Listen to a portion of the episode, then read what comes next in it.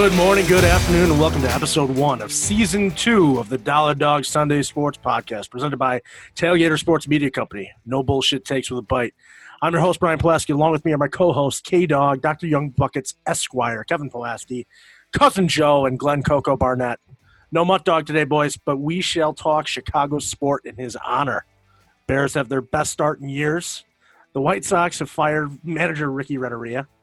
The ALCS and NLCS went to 7 games wrapping up tonight. And the Dogs will be taking a little bit of a detour into the golf universe, which we haven't talked about very often.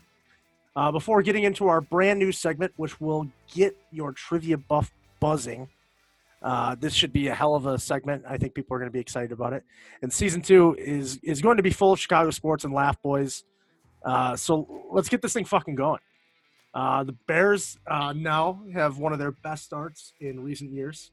And after the Bears pull out a 20-19 victory against Tom Brady and the Bucks, they bounce back and beat up a wounded Carolina Panthers 23-16. Joe, I mean, what do we say today in today's Bears victory?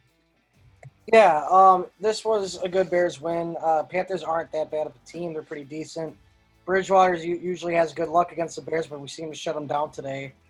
Kept them under 200 yards passing. Mike Davis I was worried about because he's been playing really well, and he's the one who had the touchdown against us. So, I mean, we've been struggling against the run this year. I think our pass defense has been pretty stellar. I think the corners are performing very well, and Jalen Johnson and Kyle Fuller. Nick Foles today had a 70.2 quarterback rating, 198 yards, a touchdown, and interception.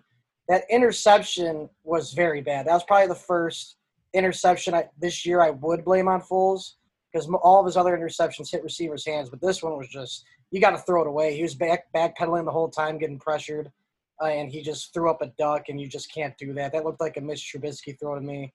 And then I have to point out Allen Robinson today. I love the guy. I think he's one of the best receivers the Bears ever had, but as a guy who keeps complaining about not getting his money, he's been dropping some key passes. There was that one final drive that the Bears had before DeAndre Houston Carson picked it off to end the game. We could have gotten a first down right in Allen Robinson's hands, and he dropped it. So it's just the guy does perform well, but he has a lot of key drops that kind of just is a killer. And you can't have that out of your number one receiver, and that's not the guy I would want to pay if he can't make the big play. Darnell Mooney impressed today.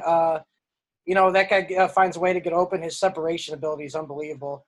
And my boy from Notre Dame, Cole Kmet, finally got his first career NFL touchdown, which was a beautiful throw by Foles. I want to keep that guy in the mix. Keep him and Graham in the mix. You got to find ways to get it to those guys in the red zone, and you'll be successful, I think. I agree with Joey on mostly everything. In defense was amazing. Kyle Fuller, this is the second week in a row now where he's lit someone up, and it's as good as clean as it can get, and it gets flagged. I mean, which leads me into the next one. The refs are fucking terrible. I cannot stand it. Like, God forbid somebody hits hard, it's got to be a flag. Because, you know, it was a hard hit. It wasn't like an ankle tackle or anything. It's got to be flagged, because why would somebody hit that hard? I don't get these refs. They need to get some new training or something. It's bothering the hell out of me. The PI on Johnson in the end zone, where it was like a 50-50 ball and Bridgewater threw it like 2 yards out of bounds. They're in a hand fight. Like, if the receiver can put a hand on the defensive back's hips, then he can hold it too. Like, that's a hand fight. There's nothing there. Like, the announcer said, you know, the defensive back is just as entitled to the ball as the receiver. You know, if it's a 50-50 ball, he's just – I don't know. These refs are killing me. They weren't getting calls all day. But the defense was just so locked down. I also think Montgomery is having a great year for the kind of help that he's getting, which is zero. Nobody blocks for him. He'll probably be like a top receiver basically anywhere else. I mean, the run game has to be there. But other than that, I agree with Joey on everything. You know, Allen Robinson's got to make those key catches. Nick Foles, I mean, what the fuck was that? Your defense gets a huge turnover, and then you just do that. I mean, that's terrible. Like you said, just throw the ball away. But impressed with the win. You know, what are we, 5-1 now? So I'm pretty happy with it. 5-1 after today. You talk about David Montgomery's year and what he's been able to accomplish for the substandard offensive line. It's amazing that we are able to get any kind of run yards early in a game, which you saw in the first half. I think we had a total of 12. But to get anything going offensively in the run game has been a struggle all year because of our ineptitude to get guys off the line of scrimmage in that field of play. It's caused Nick Foles some issues, obviously, with some rush passes and throws, some bad balls he probably shouldn't have thrown. But this run game has to ramp up. Otherwise, you become one-dimensional. I just don't see there being a lot of success down the line for this Bears team. Yeah, you guys talk about this offensive line. Why the hell is Rashad Coward in the game? That guy has never been good. I don't know, understand what the fascination of Nagy is with Rashad Coward. It's just, I mean, you got Alex Bars from Notre Dame, who in my opinion did not have a bad game against the Bucs. Yeah, he let a couple rushes through, but I think Coward is terrible in run blocking, and most of the pressure came from that left guard spot. And, you know, you can't put a guy like that in. I hope we see Alex Bars against the Rams next week, but, you know, the offensive line has to step up. Leno's got to step up. Leno's just – his penalties kind of kill us. You know, I think the next draft you got to go offensive line heavy or try to find some free agents like you do with Jermaine Effetti. You guys mentioned Montgomery. I do like Montgomery. I think he doesn't get used enough, and that goes to Nagy's inability to have a run game. I don't think he does enough counter or misdirection. I think Nagy has some questionable plays. So, yeah, we need to get that play calling better, go heavy on offensive line drafting and free agency in the offseason. Bridging off of Nagy's plays, I mean, I totally agree. You know, when Montgomery gets the ball, you're not tossing it outside. Or there's no mix-up. It's usually just like halfback dive. And he's getting hit at the line of scrimmage like almost all the time. And he's still coming out with 6 yards. And, you know, all they need to do is just like split him out, go on a gun, spread out the defense or something. Because every time they run the ball, they go under center. And they just load 10 in the box, and then it's hard for Montgomery to do anything. So there's definitely something to be said about the run game. It might not be just the offensive line. I think the coach needs to set them up for success as well. And like on goal line, they couldn't get in the end zone. Like toss the ball outside. They're all in the B gaps and A gaps. Like all you need to do is do like a jet sweep or something. Like get them outside, but you know, just keep doing halfback dive, and that's definitely not something I want to see all the time. So, I mean, we're making a lot of judgments on the play so far. I mean, this team is 5-1. Some people may call it lucky, which, I mean, arguably some of these last-minute finishes have been quite on our side as far as luck goes. But when you look at this team and you see what they've been able to accomplish, you know, coming from a starting quarterback for 2 weeks that brought a team, you know, to 2-0, and then obviously had some successes late in those games, and then you have a complete turnover because he's not the guy for this offense. He's not the guy that's going to get the job done, and you have a complete change in offensive production with Nick Foles. And now it seems like things are starting to click in place. So even though these wins have been nitty gritty and have come down to defensive efforts for most of them, this team doesn't seem like it's very far away from being a contender this year. I mean, we're looking at a team that's starting off better than it has probably in the last 5 to 10 years. I mean, this team's had that kind of season so far. I guess I wanted to touch on the other side of the field. You know, you look at the Carolina Panthers and what they were able to accomplish with a guy like Mike Davis. And you know, you look at their injury with Christian McCaffrey, in which he became the highest paid running back in the history of professional football. They stick a guy like Mike Davis in and have had nothing but success from the guy. So I guess it's a little bitter if you're a Carolina Panthers fan looking at that. But I really wanted to ask you guys, where does this Bears team fall apart if we lose somebody? Where is that big spot in which if we end up getting an injury in that position, this team could fall apart at any moment? I mean, I thought that James Daniels injury was a big part about, you know, James Daniels is key to the offensive line. Obviously, you saw today we don't have a guard that can replace him because you got Coward letting guys through like every play. So offensive line, another key injury in the offensive line. I think Whitehair would be the next biggest injury if he gets hurt. So that's the kind of guy I don't want to get hurt. Obviously, I don't think I want Allen Robinson to get hurt. But in, you talk about Mike Davis, Brian. We had him last year. We had a guy like Mike Davis. You see the talent he has. You see what he can do. And he did that with the Seahawks before he came on the Bears, but he didn't do shit with the Bears. That tells me that Nagy doesn't know how to use the running backs. It's unbelievable. Like, so I think Montgomery, if Montgomery doesn't get the recognition he deserves and he goes to another team, guarantee that guy's lights out on the next team he goes to. It's just, you know, we need a run game, and offensive line is a big part of it. So I think, to answer your question, if we had a huge injury, it would be Cody Whitehair particularly. And I think Effetti would kind of be a big injury too, but I'd say Whitehair more so. And probably Robinson is next. For me, the big injuries would come from the defense. I think if Hicks goes down, you got no run game defense. And then in the secondary, you know, Eddie Jackson, I saw him go down. He kind of limped off for a second. That scared the hell out of me. And Kyle Fuller. Those three guys are kind of like the heart of your defense right now, and they've been locking people up every single week. And without the defense, I think a lot of people are right. This team is like 2-3 or maybe even 1-4. I think it's totally flipped. Without this defense, you know, I mean, how many touchdowns did the Bears have today? 2? And then like 3 field goals. They need to get in the end zone, man. And, you know, the defense just keeps giving them opportunities. So many turnovers today. For me, the defense is by far the most important part of this team right now, because if their starters go down, then I don't think we can recover from that. I mean, you guys kind of said it all and touched it all on already.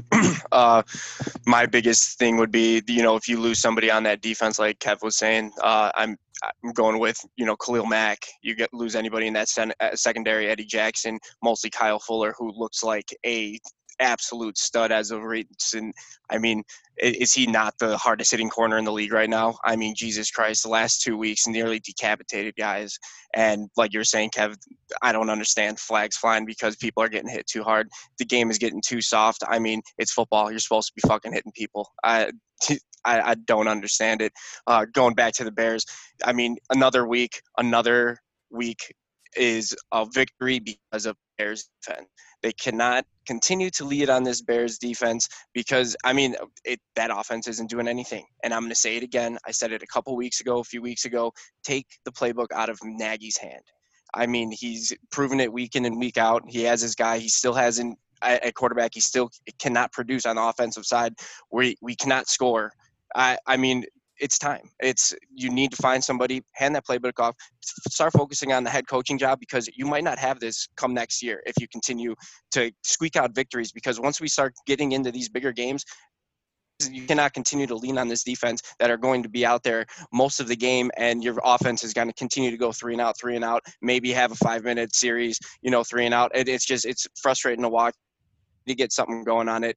Well, you hit it right on the head there too.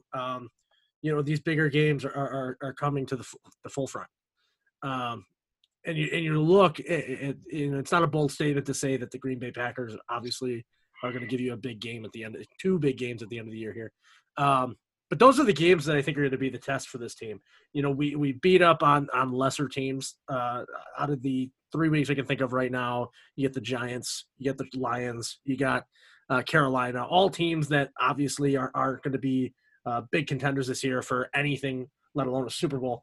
But you look at what the Bears have done against these better teams, such as Tampa Bay, and even Indy. Indianapolis is not a bad team. It's definitely a team that has holes in it, but you see what they did on defense as opposed to their offensive side of the ball. I mean, you're 100% right. I mean, this team has flipped itself.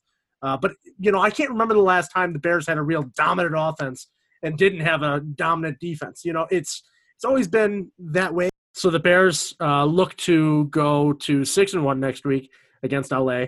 Definitely a tough matchup. You got some defensive weapons over in LA, including Aaron Donald, who is going to try to wreak havoc. It's going to be an interesting game. Got to get to Goff early, and I'm excited for that. And we will be recapping that game next Sunday as well. But we should talk a little bit about the Notre Dame football team that continues to win game after game, now moved to number 4 in the country after a 12-7 victory against Louisville. What do we think of this team? I mean, it's an interesting conversation we could have. You have people underperforming on this Notre Dame team, and there's an argument that the Irish haven't played anybody of substantiality yet. But I guess I'm going to ask you guys, what do you guys think this team, can end up doing? I mean, where is the line drawn with this team? Is this a bowl team, or is this a team that could possibly win the national title? I mean, this as of right now, I mean, yes, sitting at 4-0, 3-0 in ACC. They have done nothing really to impress me as of late. Yes, they're getting wins, but like the Bears, they're getting some ugly wins. Still count as in the dubs, but it's not making me feel too good as a fan. Their rushing game has continued to be dominant. The offensive line continues to, other than, Ian Book getting sacked, a handful of times, has been pretty solid all year. And the defense continues to, be one of the top defenses in the national or the NCAA. And these guys are just unbelievable on the defensive side. 8 minutes on offense in the first half, and just holding Louisville to 12 points, I thought was outstanding. Yeah, I was just gonna say, this team it reminds me of a lot of Notre Dame seasons where if you go back to 2012, have a great season, don't really play too many big teams, no Power 5 teams, then you go out and play Alabama in the championship and you get fucking embarrassed. This is kind of reminding me of that. Don't get me wrong, Notre Dame is not a bad team, but they are not used to playing these Power 5 schools, these playoff schools. And so, the offensive line is always going to be consistently good. I think that's just automatic. The run game is really working. Ian Book needs to bring it together. I've seen him overthrow a lot of balls, underthrow. He just needs to calm down. And yeah, when the pocket's collapsing, when they're bringing pressure, that's when somebody's open. So you kind of just got to stand in there and find, there was a drag route that I saw that was open for about 10 minutes, the entire play. You just got to hit those, take what the defense gives you. But yeah, this team is reminding me a lot of previous years. They really need to start playing some real teams to make a true judgment as to where they are. Because, after that game, to say that they're a number 4 school is kind of questionable, and as a Notre Dame fan, I could definitely see why people are kind of hating on it. Yeah, Notre Dame is just another typical Notre Dame team, as Kevin was talking about. Notre Dame always has a good defense every year, like they do this year, and they also have good running game this year. That 23 and 25. They have a great running game, and I think Ian Book is a good runner as well. But I think Ian Book is also the weak spot of this team. I'm not a fan of him as a passer. I'm not a fan of Reese as an offensive coordinator. I think he's a little too inexperienced. He's got to be like the youngest offensive coordinator I've ever seen. I feel like he just got out of college. You know what I'm saying? I thought I just watched him a couple of years ago, and he wasn't that successful, I don't think. But Notre Dame's quarterback history, besides Joe Montana, Clausen. You got Clausen who didn't work out. You got Kizer, Brady Quinn. These guys are not NFL quarterbacks. None of them are. But, Ian Book, I think, falls in that category. I think he's a good running college quarterback, but he's pocket-wise, he's self-destructs. I'm not a fan of Ian Book, but I think the rest of the team is talented enough to be a top 5 team. But I think that weak spot is the quarterback spot, which is a huge, huge deal, and you got to fix it. Just while we're on this topic, I got to ask you guys, who's the most successful Notre Dame quarterback in our time? Everett Golson. What about DeShone Kizer? There's only a few that I can remember getting real time. I would say Kizer and Golson. Clausen started his rookie year in Carolina. I actually have a Jimmy Clausen Carolina Panthers jersey. That very next year, they drafted Cam Newton. And you know how that went out. And then he came up, and he came up to the Bears for a couple years. He backed up, but he didn't do much. Brady Quinn, he was a Brown. Says enough. Nobody. No one succeeds there. Well, right. The thing is, though, you don't have to be a great NFL player to be a great college player. I think it's two very different things. A lot of guys really do well in college, and then they just don't figure it out. Like AJ McCarron, where the fuck is that guy? He's backing up somebody right now. I agree, Kevin. If I'm an NFL team, the kind of players I look from Notre Dame is a guy from defense, an offensive lineman, and a tight end. Notre Dame produces great NFL tight ends. You know, Kyle Rudolph, Tyler Eifert, I think Cole Kmet's up and coming. We got they got some good tight ends. Their offensive line's always good and they have a good defense, but I would never, ever pick a quarterback from Notre Dame. Those guys are never successful. Joe Montana's the exception. But, you know, who's going to beat Joe Montana, you know? Yeah. Yeah, I mean, Notre Dame is far from its heyday with, you know, the all-time greats coming out of one school. But, you know, the whole college football scene has changed a lot. You're getting guys out of smaller schools who are doing bigger things. Not that wasn't the case, you know, 20 years ago, but it was less prevalent. Now it seems like you can get a guy from, you know, Pitt, you know, or the Big Ten to be an absolute god in the league. And it just seems like there's more and more people coming out of different schools to produce in the NFL. But you look at Notre Dame and their tight end situation. I don't think they've had a bad tight end in the last 10 years. I'm talking about a factory, an NFL factory for tight ends. They're producing those guys like they've got fucking DNA there, and they're just going to keep popping babies out and throw them out in the uniform, man. I mean, they – consistently always have great tight ends, and it's crazy. And Notre Dame is also a great place for offensive linemen. You look at the arguably the best offensive lineman in the league, Kevin's favorite, the Indianapolis Colts. Quentin Nelson, baby. You got Zach Martin, Nick Martin. Mike Martin, yep. I mean, you just look at the offensive line, you know, presence they've had over the last 10 years too, and guys who have had really successful NFL careers. But yeah, I mean, you look at Notre Dame this year, it's kind of it's a questionable season, but it's also something, you know, I'd rather be 4-0 talking about, you know, a questionable season as opposed to being 1-3 or 2-2, or, you know, we're in a good spot. It's just, well, yeah, we know that the standard is high. We're just talking about whether we're a championship team or not, or just a regular bowl game. We know we're going to get a bowl game. Notre Dame's, you know, regularly good, but are we good enough to do the big one? I mean, we'll see in a few weeks here. You know, we got Clemson coming up. That is the only big test, and we to come out and we're, I mean, lackluster, and we get blown out, you know, by 70 points like they fucking won, you know, this weekend. I mean, Trevor Lawrence is a real deal. I mean, that kid's unbelievable.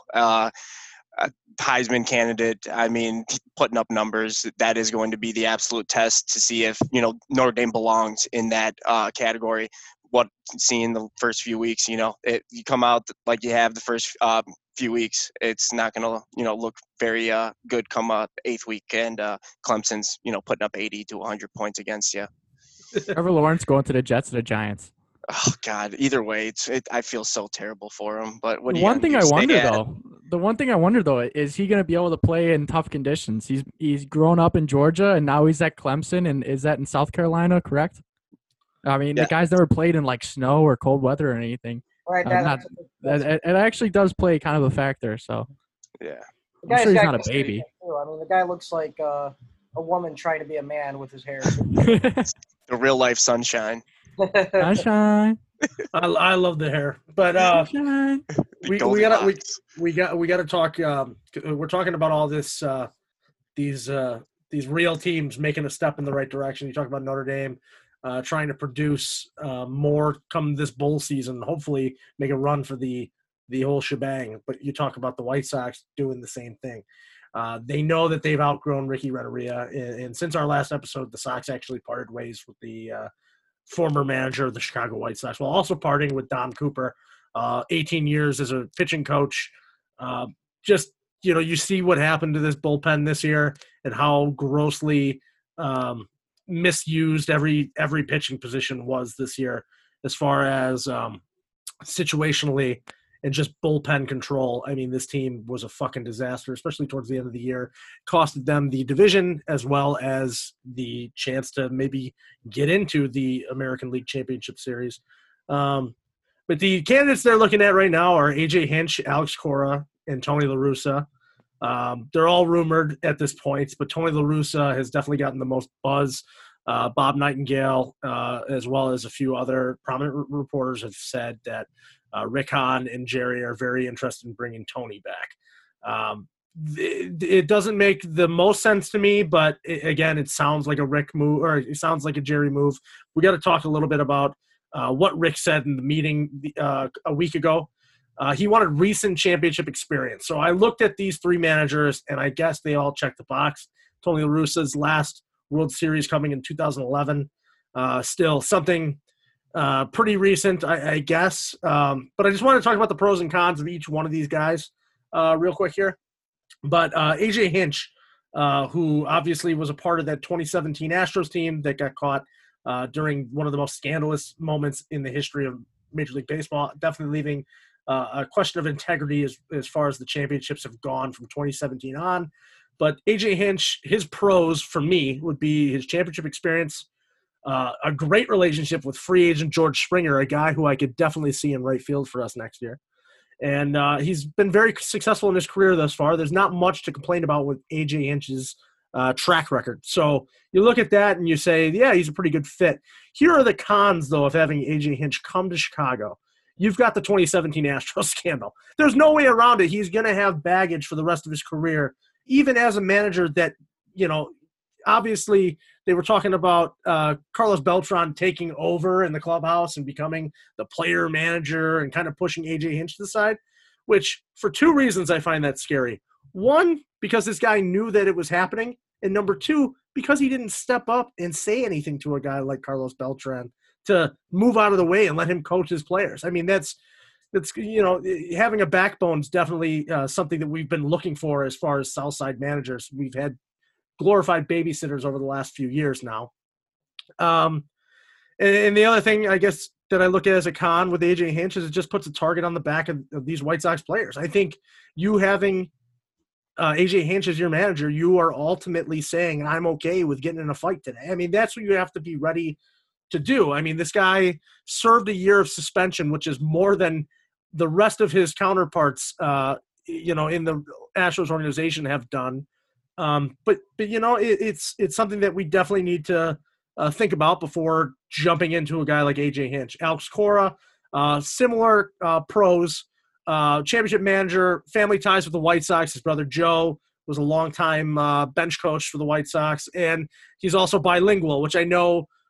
That's always a big plus with our managers due to their large majority of Latin players on this team. The cons being the Red Sox scandal, which, you know, is equally as, you know, is disgraceful as what the Astros did. It just was in a different situation, but the Red Sox were using technology to boost themselves in the right direction in that 2018 championship. The technology used in the Red Sox scandal was a little different than what the Astros did, but both were equally as bad to the game.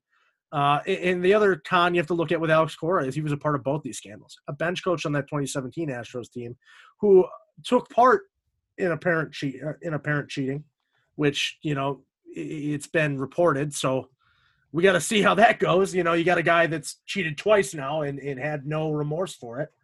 And then you look at the last candidate with Tony La Russa. The pros are off the chart. You know, you got a Hall of Fame championship manager who knows how to handle a bullpen and was a pioneer of relief pitching and handling bullpens back in, you know, the 80s and 90s. He was the guy who decided that throwing a guy out there for an inning was worthwhile. But the cons you look at and you hit yourself in the head and you go, how am I trying to talk myself into a 76-year-old man who's out of touch with today's game, come back and try to coach a team of 20-year-olds? I've been trying to talk myself through it and try to make it okay, but it seems like we may end up with Tony La Russa in the 2021 season, which I don't think is the end of the world. I want to tell you Sox fans out there, that isn't a horrible thing. We could have gone way worse, is what I'm trying to say. But you know, you get a guy like Tony La Russa who's had as much success as he has, and has been stepped away from the game for so long. It makes you wonder. And the other thing I wanted to point out about Tony La Russa is he's just been a really good friend with controversy over the last 5 to 10 years. He said some stuff that was socially irresponsible, which I think will hurt relationships coming to the team. With players of color and players of Latin heritage. I mean, he said some things that probably won't fend well for him his first weeks But Tony La Russa is a lovable guy. People seem to always get along with him, so I don't worry about that as much. And the one thing I do like about Tony La Russa as well is he's absolutely loyal to his guys. He always has been, whether you're Mark McGwire or Harold Baines. He's a guy that'll always stand in your corner. And when guys need you the most, it seems like La Russa stepped to their side to make sure that they got what they needed. So it's definitely something to think about. A lot of options. Joe, I mean, I know you've been keeping up with this. Who's your pick, and where do you think the White Sox are going to go with this managerial pick? Well, first of all, hallelujah that Sleepy Ricky is fired. And that guy was god-awful. See you later. Don't let the door hit you on the ass on the way out, you orange slice and giving fucker. But if you're, if you're picking out of these three managers, I want AJ Hinch. I mean, I think that between AJ Hinch and Cora, the scandals are going to scare off a guy like Jerry and Rick. They probably don't want that controversy. But, you know, if you want to win and you want a player to come along with him, I'd say AJ Hinch, because he'll take George Springer with him. You get a right fielder and a manager that has experience of winning. And, I mean, I know it was cheating, but he still won a World Series. I mean, he's a winner. Tony La Russa being the favorite isn't so – Anybody is better than Rick Renteria. Anyone's better than Ricky. I will take La Russa over him any day. We can agree on that. But the thing is, Tony La Russa, like you said, Brian, he might be a little past his time, which is what I'm worried about. But the guy also has experience in winning games. I mean, you know, he could probably turn this team, like, make this team a winner. Like, we already have the talent, and he could probably give him that extra push. But if I were to pick, I would pick A.J. Hinch. Joe, like, I 100% agree with every point you made. And what I mean – I just want to clarify what I mean by out of touch. You know, we had a guy like Don Cooper who recently just figured out what the Rap Soto machine was in 2020. So I want to make sure that we're using sabermetrics. I'm not saying we have to rely on numbers and stats for everything, but at one point or another, we need to move ahead with the rest of baseball. You look at the Dodgers. The Dodgers have been in the playoffs for the last 4 years and have reached 2 World Series, on the verge of reaching their third in 4 years tonight. That team relies heavily on sabermetrics. They have a sabermetrics team that is almost highly as paid as some of their front office workers. That team has moved ahead with the times, and they continue to win. So there's something to be said about success in sabermetrics. So maybe the guy that tells everybody to do the towel drill for 2 hours and then tells them that the spin on their curveball is only going to accelerate with long toss, maybe that guy had to go. Maybe we have to move ahead, you know?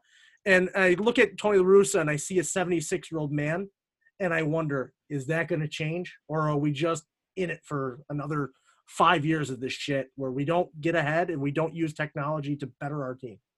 Right, yeah. I mean, you got to be kind of with the times. I know that every sport is kind of advancing technologically, especially. You know, you got to be with it. I just think Tony La Russa might be a little too old school. Nothing wrong with old school. I think the Sox do need a guy who's a little bit old school, you know, get them going. But, you know, the thing about La Russa, he will hold guys accountable. He will get on their ass. Like, he will be stern, which is what I like. But, I mean, when he becomes too old school, a lot of players won't relate to that. So you got to have the players get along with the manager while being stern. I know there's a thin gray area in that between that, but I just think AJ Hinch will fit that mold better than La Russa.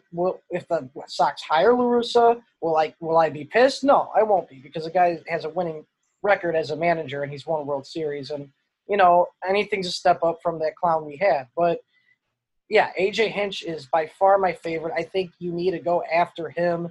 And then, like, say if he says no and maybe another team offers him a contract, then, yeah, I'd get La Russa for sure. He'd probably be – I think La Russa's a better option than Cora, in my opinion. But A.J. Hinch is the best. A.J. Hinch is absolutely on my wish list. He's number one. You look at, like I said, the track record that's been pretty impeccable in his short career right now as a manager. He's had nothing but success.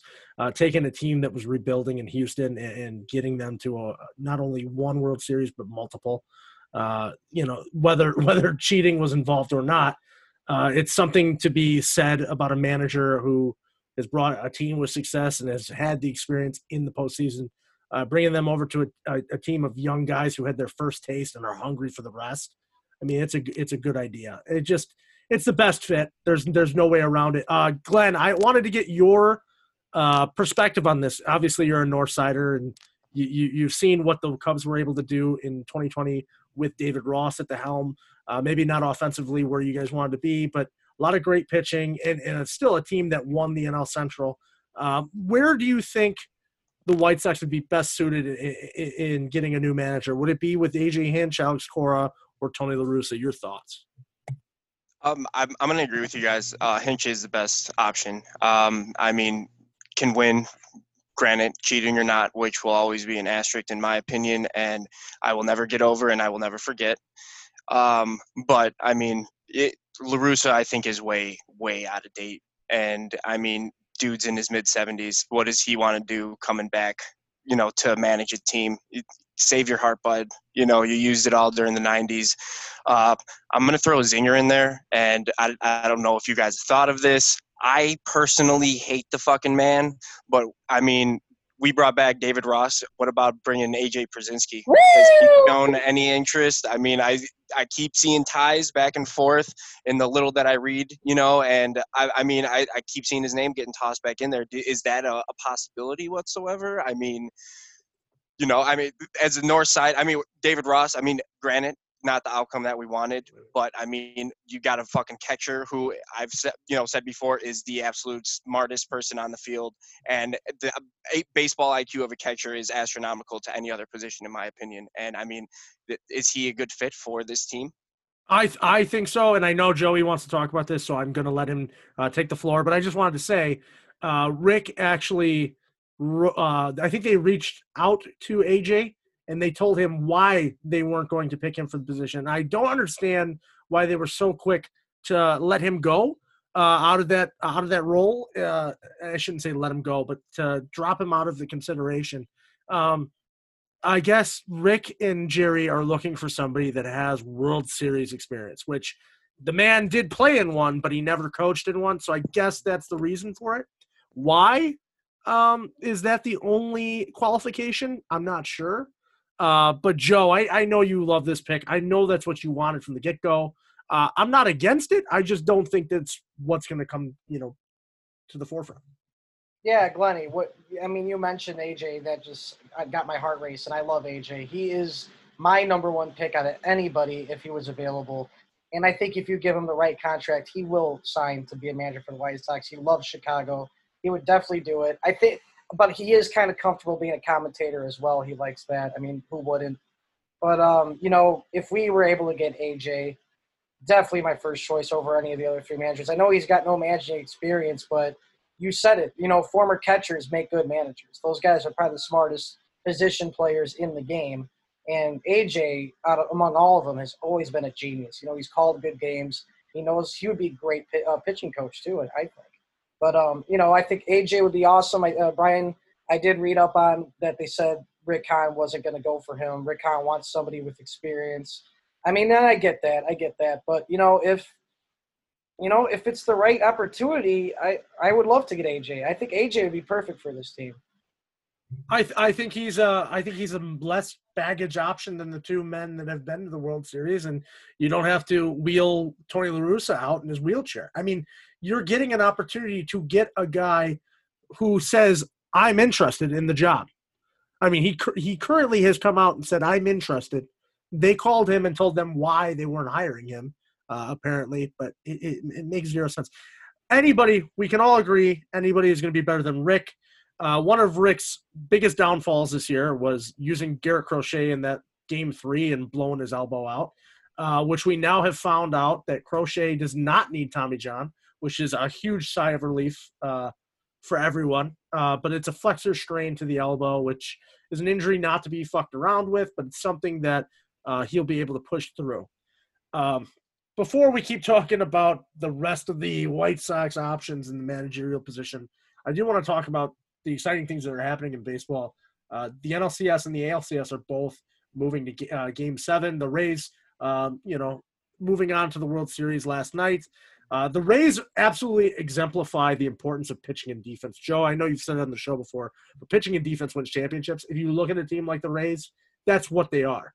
And, you know, you get the timely explosion from Randy Arozarena, which you had no fucking idea who this person was before he came into this postseason. And now he's the ALCS MVP as a rookie. A 382 batting average in the postseason, 7 home runs, 21 hits. This guy is out of his fucking mind. He's playing like a third – he's playing like he's above himself. He's not even in body. It's an out-of-body experience for this guy every time he comes up to the plate. You got clutch power from G-Man Choi, which watching him round the bases with that gut is one of my favorite parts of every ALCS game I've watched so far. And you got postseason Charlie Morton continuing to do postseason Charlie Morton things. A .57 ERA and 3 Ws this postseason. Going to be a guy that's going to be highly considered for the World Series MVP if they win. This team has nothing but momentum going into the World Series. And then you look at the other side of the bracket here, and the Braves and Dodgers going into Game 7 tonight. And Mookie's great catch last night was probably the highlight of the game off the rocket of Marcell Ozuna, a guy who's been no stranger to showing people up this postseason. A lot of shit being talked about Marcell Ozuna taking selfies as he's rounding third base and all the other crazy shit that he's doing, which, again, I have no problem with, but I also think you're putting a target on your back. And you got Ian Anderson and Dustin May going against each other tonight, both rookies, both studs. This pitching duel between the two young men who have made an immediate impact on their teams is going to be the highlight of tonight's game. And I think whoever you see pitch the better game is obviously going to walk away with a W. I think these bullpens are so good that I don't think you're going to see a lot of give and take from those bullpens. So I think it's going to come down to these two rookies.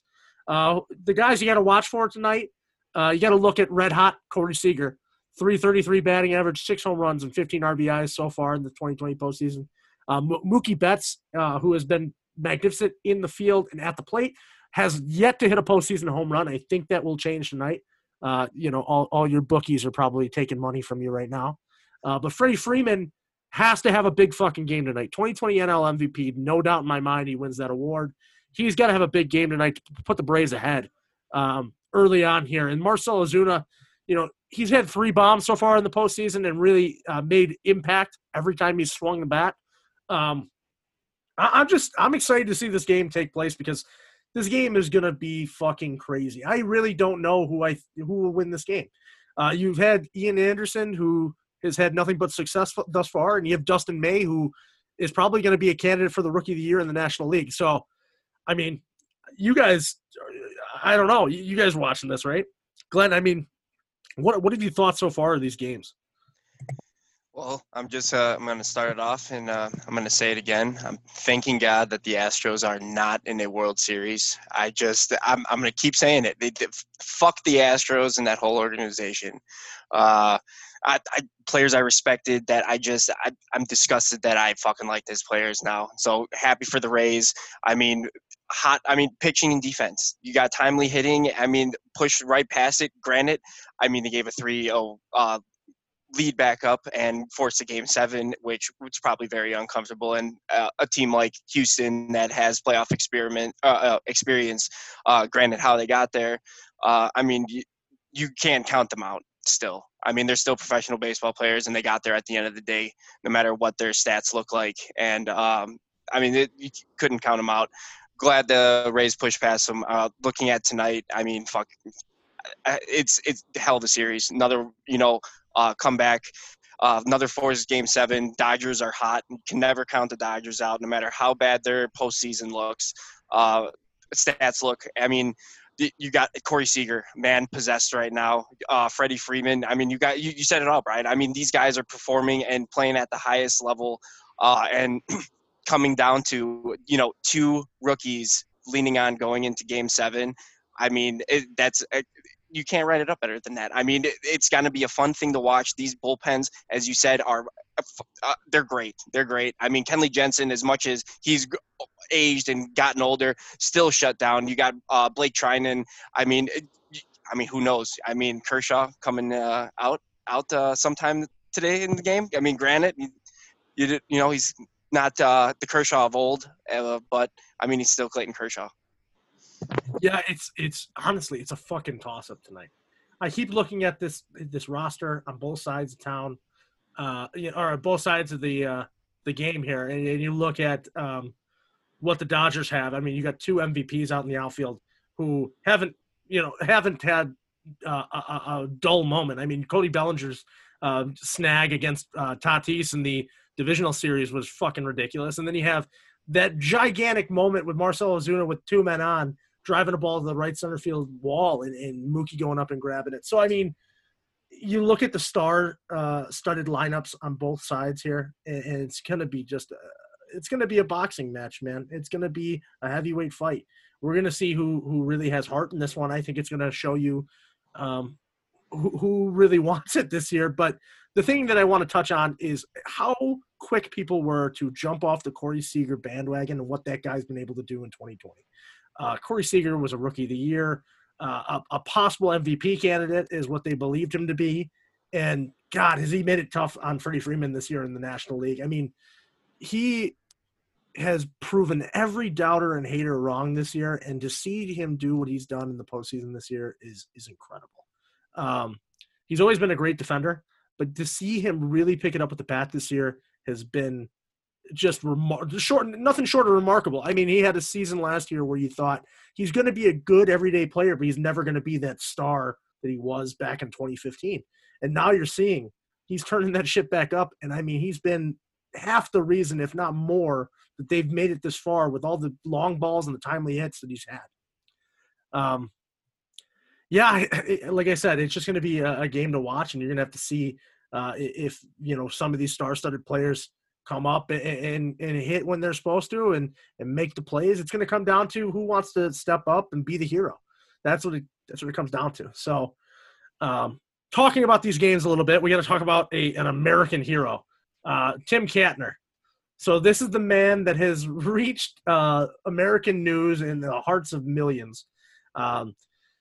He's a San Diego native. He had a message to get across during the ALCS to the clowns on the disgraced Astros.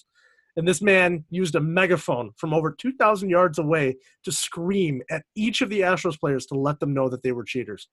Should we just canonize this man now or later? I mean, he's a saint at this point, right? I mean, this guy went to the trouble to make sure that he read each and every player from the 2017 off through a megaphone to let them know that they were cheaters and they didn't belong here. The dedication of this man to sit outside the stadium up near his apartment, embarrassing each one of these men while they would inevitably lose Game 7 of the ALCS is fucking legendary. You're a goddamn hero, Tim Kattner. Yeah, that's a guy with a lot of balls, and that's also a guy who has a lot of time on his hands. So just stay out there and research every single player and tell them they're shitty.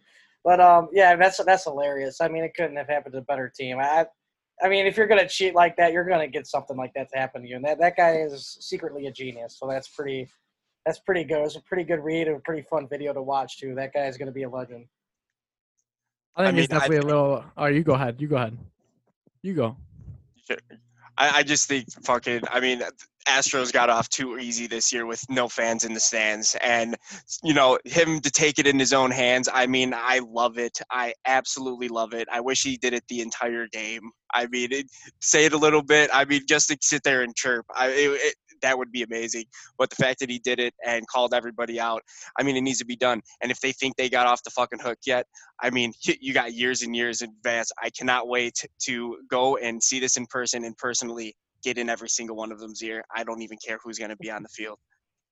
Barring they allow fans in next year, I will be in an Astros game somewhere around the Chicagoland area, and I will fucking let them hear every single thing that I want to say. And if I get kicked out for it, I will, you know, I paid my ticket, I guess. I should be able to get what I should feel free, whatever I need to say. This might be, feel free to express my displeasure with you can do it the Tim Kattner way. You just got to go to Wrigley and go on like a rooftop and bring a megaphone. I mean, it's not a bad idea. If they play at Wrigley. Got to see if they're on the schedule next year. I don't think anybody's going to do it the way he did it, though. I don't think anybody's going to do it the way he did it. Very politely. He just called them cheaters and how, like, it kind of – he loves baseball and they shame the game. He didn't really name call or anything like that. I think, you know, trust me, these fans didn't forget. And once they get the opportunity, I think it's going to be 10 times worse just because they've had to wait this long. I mean, you saw what they did in spring training, right? I mean, spring training, they were fucking brutal, these guys. And then you know, the world went to shit and everybody had to go home. But at spring training, they were bringing trash cans at every at-bat. I mean, there was lines of people fucking waiting for Jose Altuve to come up. They were calling him a smelly midget. They were saying, you're fucking all deserved. You know, you're a fucking pussy, whatever. They could say whatever they want to this guy.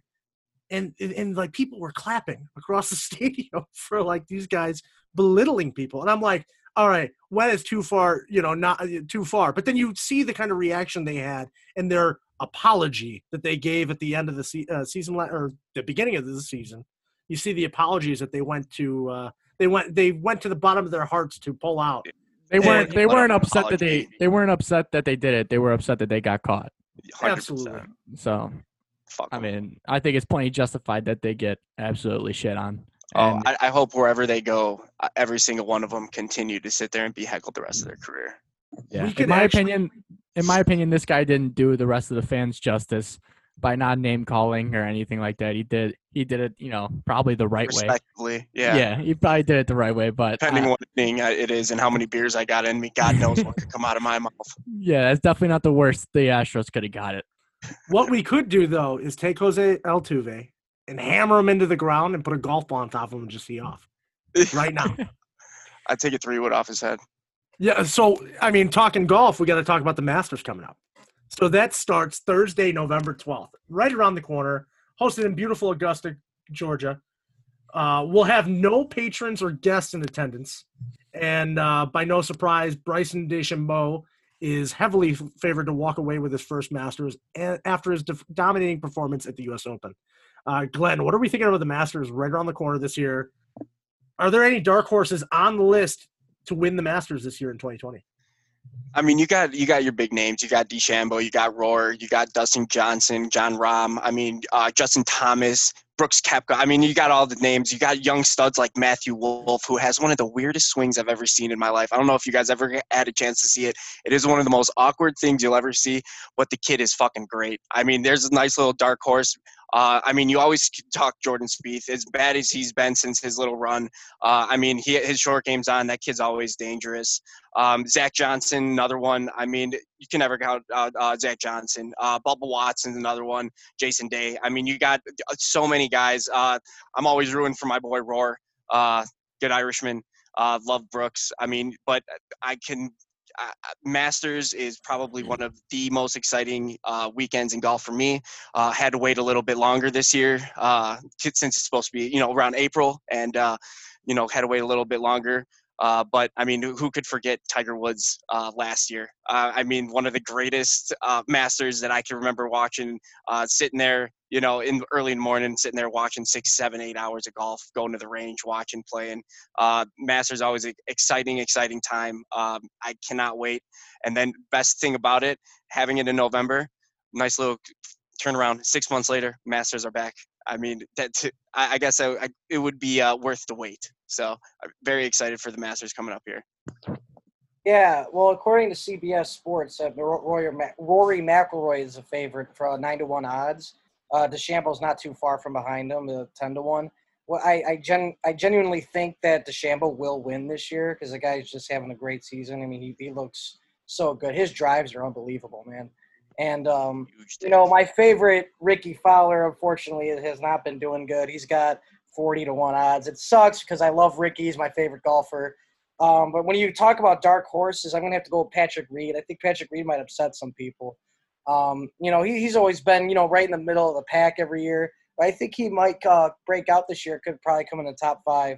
But ultimately, I do think it'll be between DeChambeau and Rory. I'm rooting for either Rory or Rickie because those are my two favorites. But I think it'll be DeChambeau. I'm going with DeChambeau as well. I mean, the guy's 27 years old. A lot of people have compared him to Tiger Woods in these articles. So I mean, obviously, as we know, one of the greats.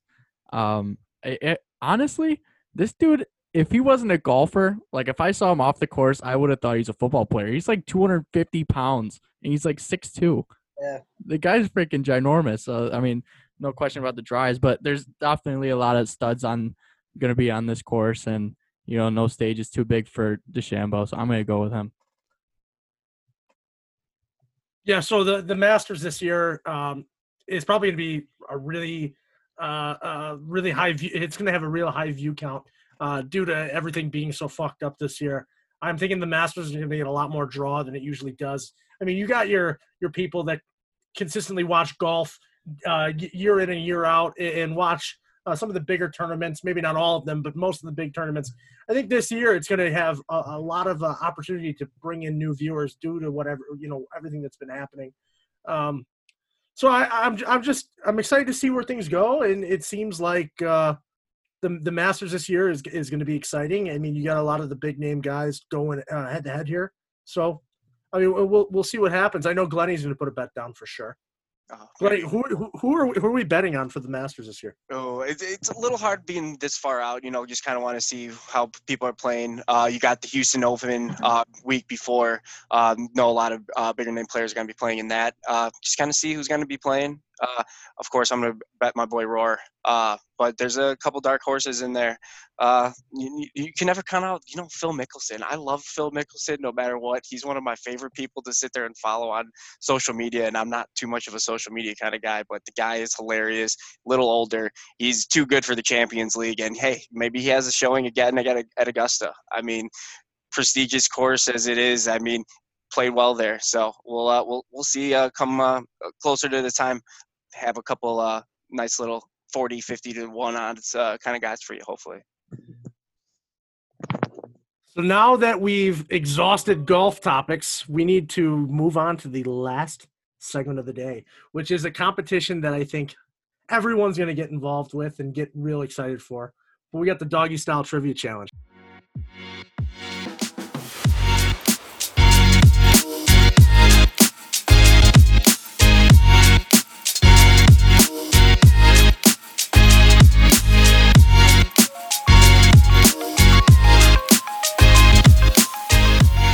You know, it's a new segment. We will be talking more and more about it each week, but we will have a trivia challenge each week for you guys to take part in.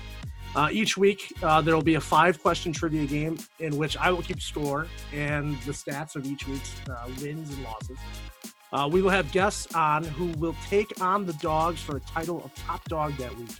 The teams with the most wins at the end of the season will enter a playoff, which we have not really put together because this is kind of coming together as we go. The playoffs will crown one winner as well as an award for the ultimate top dog trivia challenge. And it will come with a cash prize. If you think you have what it takes to take on the dogs, follow us and DM us at Dollar Dog Sundays on Twitter and Instagram for a shot at the ultimate trivia title.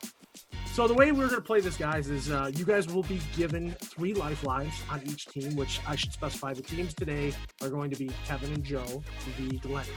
It's a little bit of a handicap match, but that's okay.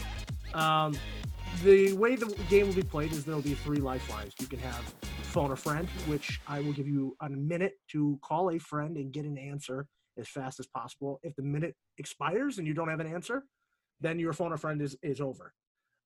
There will be a multiple choice lifeline in which I will give you guys 4 answers with 1 being correct. None of these questions are originally multiple choice. It gives you the opportunity to have a 25% shot at getting the answer right. I will also give 1 more lifeline, which is the question swap.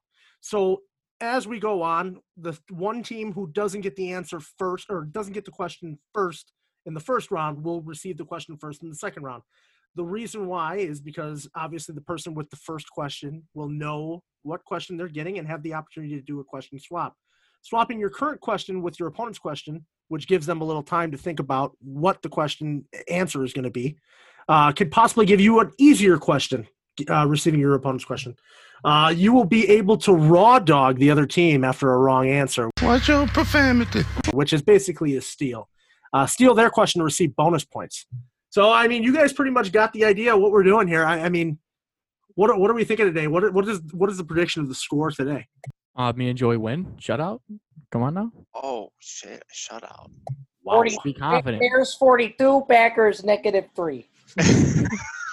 We got to be confident. Let's get it going. I think it's going to be a nice, hard-fought battle. Hopefully, prevail this 2-on-1 ambush we got going here. Fight off two young studs here. The workload will be on Joey for sure. So. The winner will have the opportunity to have a 30-second victory speech, And that speech can be about whatever you guys want to do, whether you want to plug something, whether you want to say some dumb shit, whatever it may be. You guys will have 30 seconds to say what you need to say. Question number one. This one will be for Kevin and Joe. Glennie, you will not want to answer this one. You have 30 seconds to answer. The category is movies. These three movies all have one actor in common. Who stars in each of the following movies? Mad Max, Venom, and The Revenant. Your time starts now. I need a final answer. What's that? Yeah, what is that guy's name? I got it. Tom Hardy, final answer. Yep. And that is that question is right. Number 1 point there. What? Bro, what are you talking about, man? Wow, that was awkward. Yikes. My first time. So Joey and Kevin with 1 point on the board. Let's go. I don't know if I would have got that one. I'll edit this stuff out. Have you seen that one movie with him in it where he's the two British gangsters? Legend, yeah. That's so good, man. Tom Hardy's one of my favorite actors of all time. That's so good, man. Right. And now the score is Joey and Kevin 1, Glennie 0. Glennie, your question. Also in the movies category, these three movies all have one actor in common. Who stars in each of the following movies? Spider-Man, Finding Nemo, in Platoon. Your time starts now. In Platoon. Oh. I got it. Oh, my God. What? William Dafoe? Is that your final answer? Yeah. And that question is correct. That answer is correct. I was just like, who else could be in Platoon? And all of them. Okay. I was like, Charlie Sheen, fucking. I was like, I can't remember who the fuck Jake Taylor is in fucking, was it Major League? So, William Dafoe played the Green Goblin in Spider-Man. He also played Gil in Finding Nemo and was one of the sergeants in Platoon. I cannot remember his exact name. But Finding Nemo got me for the loop. That's what Nemo was supposed to get you in the loop. So, Glennie, you will be the first question in round number 2, which category is NBA.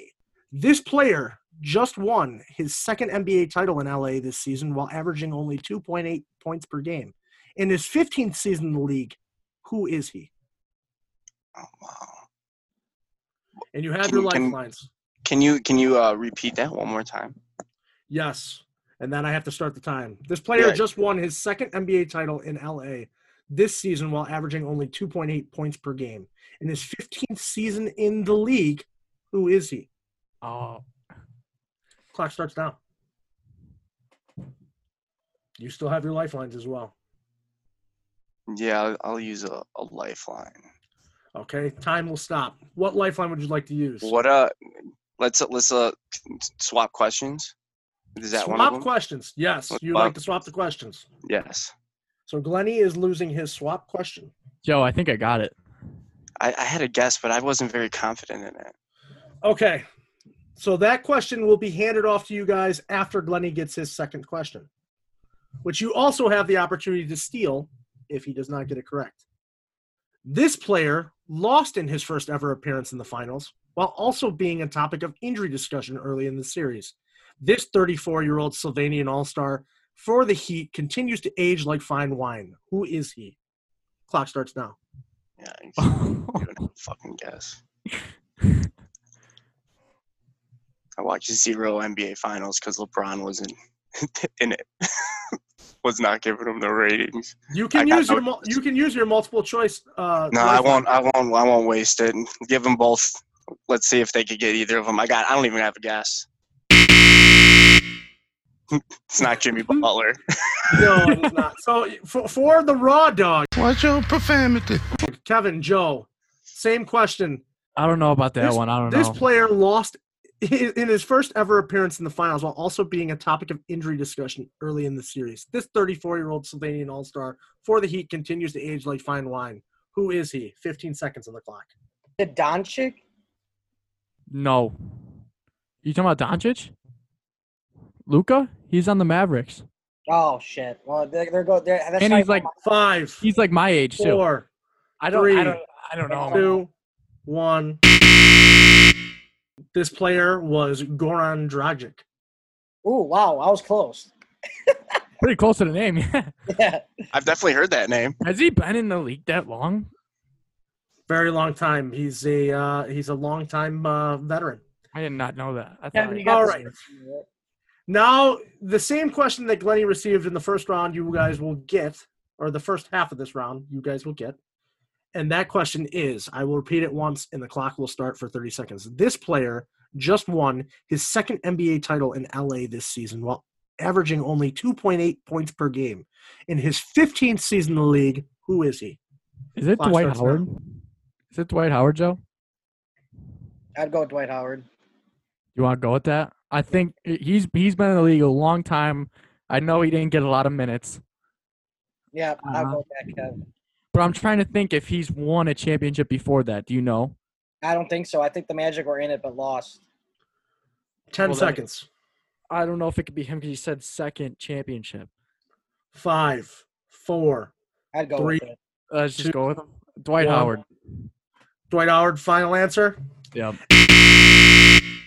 The correct answer was J.R. Smith. Oh, okay. Okay. There goes our knowledge about the NBA, listeners. None of us are that versatile. I forgot J.R. Smith follows LeBron wherever he goes. The score continues to be 1-1. And now the third question in the third category will be NFL. Joey and Kevin, you guys had the first question. What Bear was crowned Super Bowl MVP in Super Bowl 20? Your time starts now. Richard Dent, final answer. And that is the correct answer. The suspense. Yes, Richard Dent is the correct answer. I knew Glennie. Well, let's see. The next question is also in the NFL category. In 1977, this Bears great won his first MVP title, or won the first MVP title, since Sid Luckman in 1943. Who is he? Your time starts now. Payton. Walter Payton. Is that your final answer? Yep. What kind of question is that? And that is correct. Walter Payton. It's like common sense. They were terrible in the 70s. They can't always be real hard questions. They got to be decent questions. Well, geez, we're talking about Slovenia. You didn't know who the Super Bowl MVP was? I would have said Dickie Dent. Would you have accepted? Yes, I would have. Okay. I would have. All right, Glennie, you had – the score is 2-2, by the way. Because you had the second question in round 3, you will receive the first question in round 4. So the fourth round category is WWE/WWF. Woo! Question number 4, Glennie, for you. Who won the very first Royal Rumble? Oh, hey there. That's Brian. We decided to skip this question because the answer that was given was actually correct as opposed to the answer that I found online. So we will be skipping this question. The answer was Jim Hacksaw Duggan. Neither team was awarded points. Enjoy the rest of the show. The second question of this category for Joe and Kevin. Who won the first ever Hell in a Cell? That would be you have all three of your lifelines remaining. Shit. I think it was Shawn Michaels because it was between Undertaker and Shawn Michaels, and then Kane came in and beat the shit out of the Undertaker. So I think Shawn Michaels won, even though he got his ass kicked. I think Triple H might have helped him win. I kind of want to do a multiple choice on this, though. No, I remember the first Hell in a Cell, Kane was introduced and came in and beat the shit out of Undertaker. We can do a multiple choice just because we need. Let's use it. We have 3 lifelines. Let's use it. Okay, your clock stops. You'll have 7 seconds after I give these multiple choice answers. Your multiple choice answers are Shawn Michaels, The Undertaker, Mankind, or Bret Hart. Your clock starts again now. I think it's Shawn Michaels. Yeah, I'll 5 seconds. I'll go with Shawn Michaels. Because then somebody dragged him onto Undertaker. I need a final answer. Shawn Michaels, final answer. Let's go. And that answer is correct. Shawn Michaels was the first ever victor in a Hell in a Cell match. Let's go. And, Kevin, you actually did say it exactly the way it happened. Kane did come in and assist Shawn Michaels in his victory. You know our shit. We got him on DVD. So now the score is 3-2. Glennie, you're down by 1 in the handicap match. You kind of had the odds against you to start with, but you will receive the second question. Joey and Kevin will receive one more category. Last category here. And this category is things found on your desk, which I thought was a toss-up, and I thought it would be an interesting last category. Kevin and Joe, you guys received the first question. These small pieces of paper were invented in the early 70s before taking off with a new name in 1980, becoming one of the most popular ways to write notes. What is this object? The Post-it note. Is that your final answer? I don't know. That's what I would say. Joey, is that your final answer? Repeat that question because that was a mouthful. Sure, I cannot stop the time. These small pieces of paper were invented in the early 70s before taking off with a new name in 1980, becoming one of the most popular ways to write notes. What is this supply or object? It's got to be the Post-it notes. Post-it notes. I think they used to be called Cliff Notes or something. Is that your final answer? Yeah, Post-it notes. Let's go. And that answer is also correct. Glenny, I said Post-it note earlier, too. Glenny, I think you've ultimately lost this game, but we are going to give you the last question just for shits and gigs. What do you say? Well, I mean, we could try it. I don't never really worked at a desk, but we can. Plus, this is also for boosting stats. I'm going to keep how many points each team gets. Pad the stats. Down, but I'm passing still in the fourth quarter. So the time will start as soon as I read the question here. In 1879, you wouldn't see these much larger versions of paper binding mechanisms on your desk. These were initially used for large presses in order to connect multiple pieces of paper industrially. This popular office supply has now become handheld and even has a store named after it. What is this item? Your time. Staples. Staples. Final answer? Yep. That was so easy. One of our distributors. Or distributed to that network. The final score of the first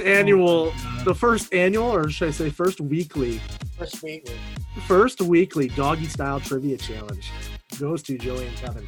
Joey and Kevin, you now have 30 seconds to say whatever you want. It's your victory speech, and Glenny and I will stay quiet during it. Well, I'd like to thank my imaginary girlfriend, my future unborn child, and that's all. Kevin? Joe said it best. I don't know. I like to thank my family, you know. It's an honor doing this with you guys. It's really fun. Thank you for having me on here. Everybody needs to subscribe and like. If you don't, then, you know, you're not cool. Shout out to Local 63. Shit, yeah.